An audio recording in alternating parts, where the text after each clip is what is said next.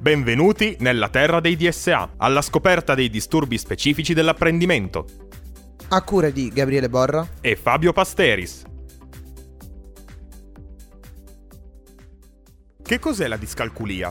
La discalculia è un disturbo specifico dell'apprendimento che riguarda l'elaborazione mentale dei numeri. Nella terminologia tecnica viene chiamato disturbo dell'abilità aritmetica. I soggetti discalculici hanno difficoltà a padroneggiare le capacità di calcolo fondamentali come addizione, sottrazione, moltiplicazione e divisione. Quando può emergere la discalculia? Questo deficit si osserva principalmente in età infantile, ad esempio quando si devono imparare le tabelline. Le tabelline più semplici sono quelle del 3, del 5 e del 10. Tutte le altre creano notevoli difficoltà ai soggetti discalculici. Quali possono essere le misure compensative? Uno strumento di supporto molto utile è la calcolatrice. Questo dispositivo ti permette di inserire in modo ordinato i numeri da calcolare. Per imparare al meglio le tabelline puoi utilizzare un manuale di matematica delle scuole elementari. Al suo interno ci sono i formulari. Prova a tenerli vicino, ti aiuteranno finché non ti sentirai sicuro.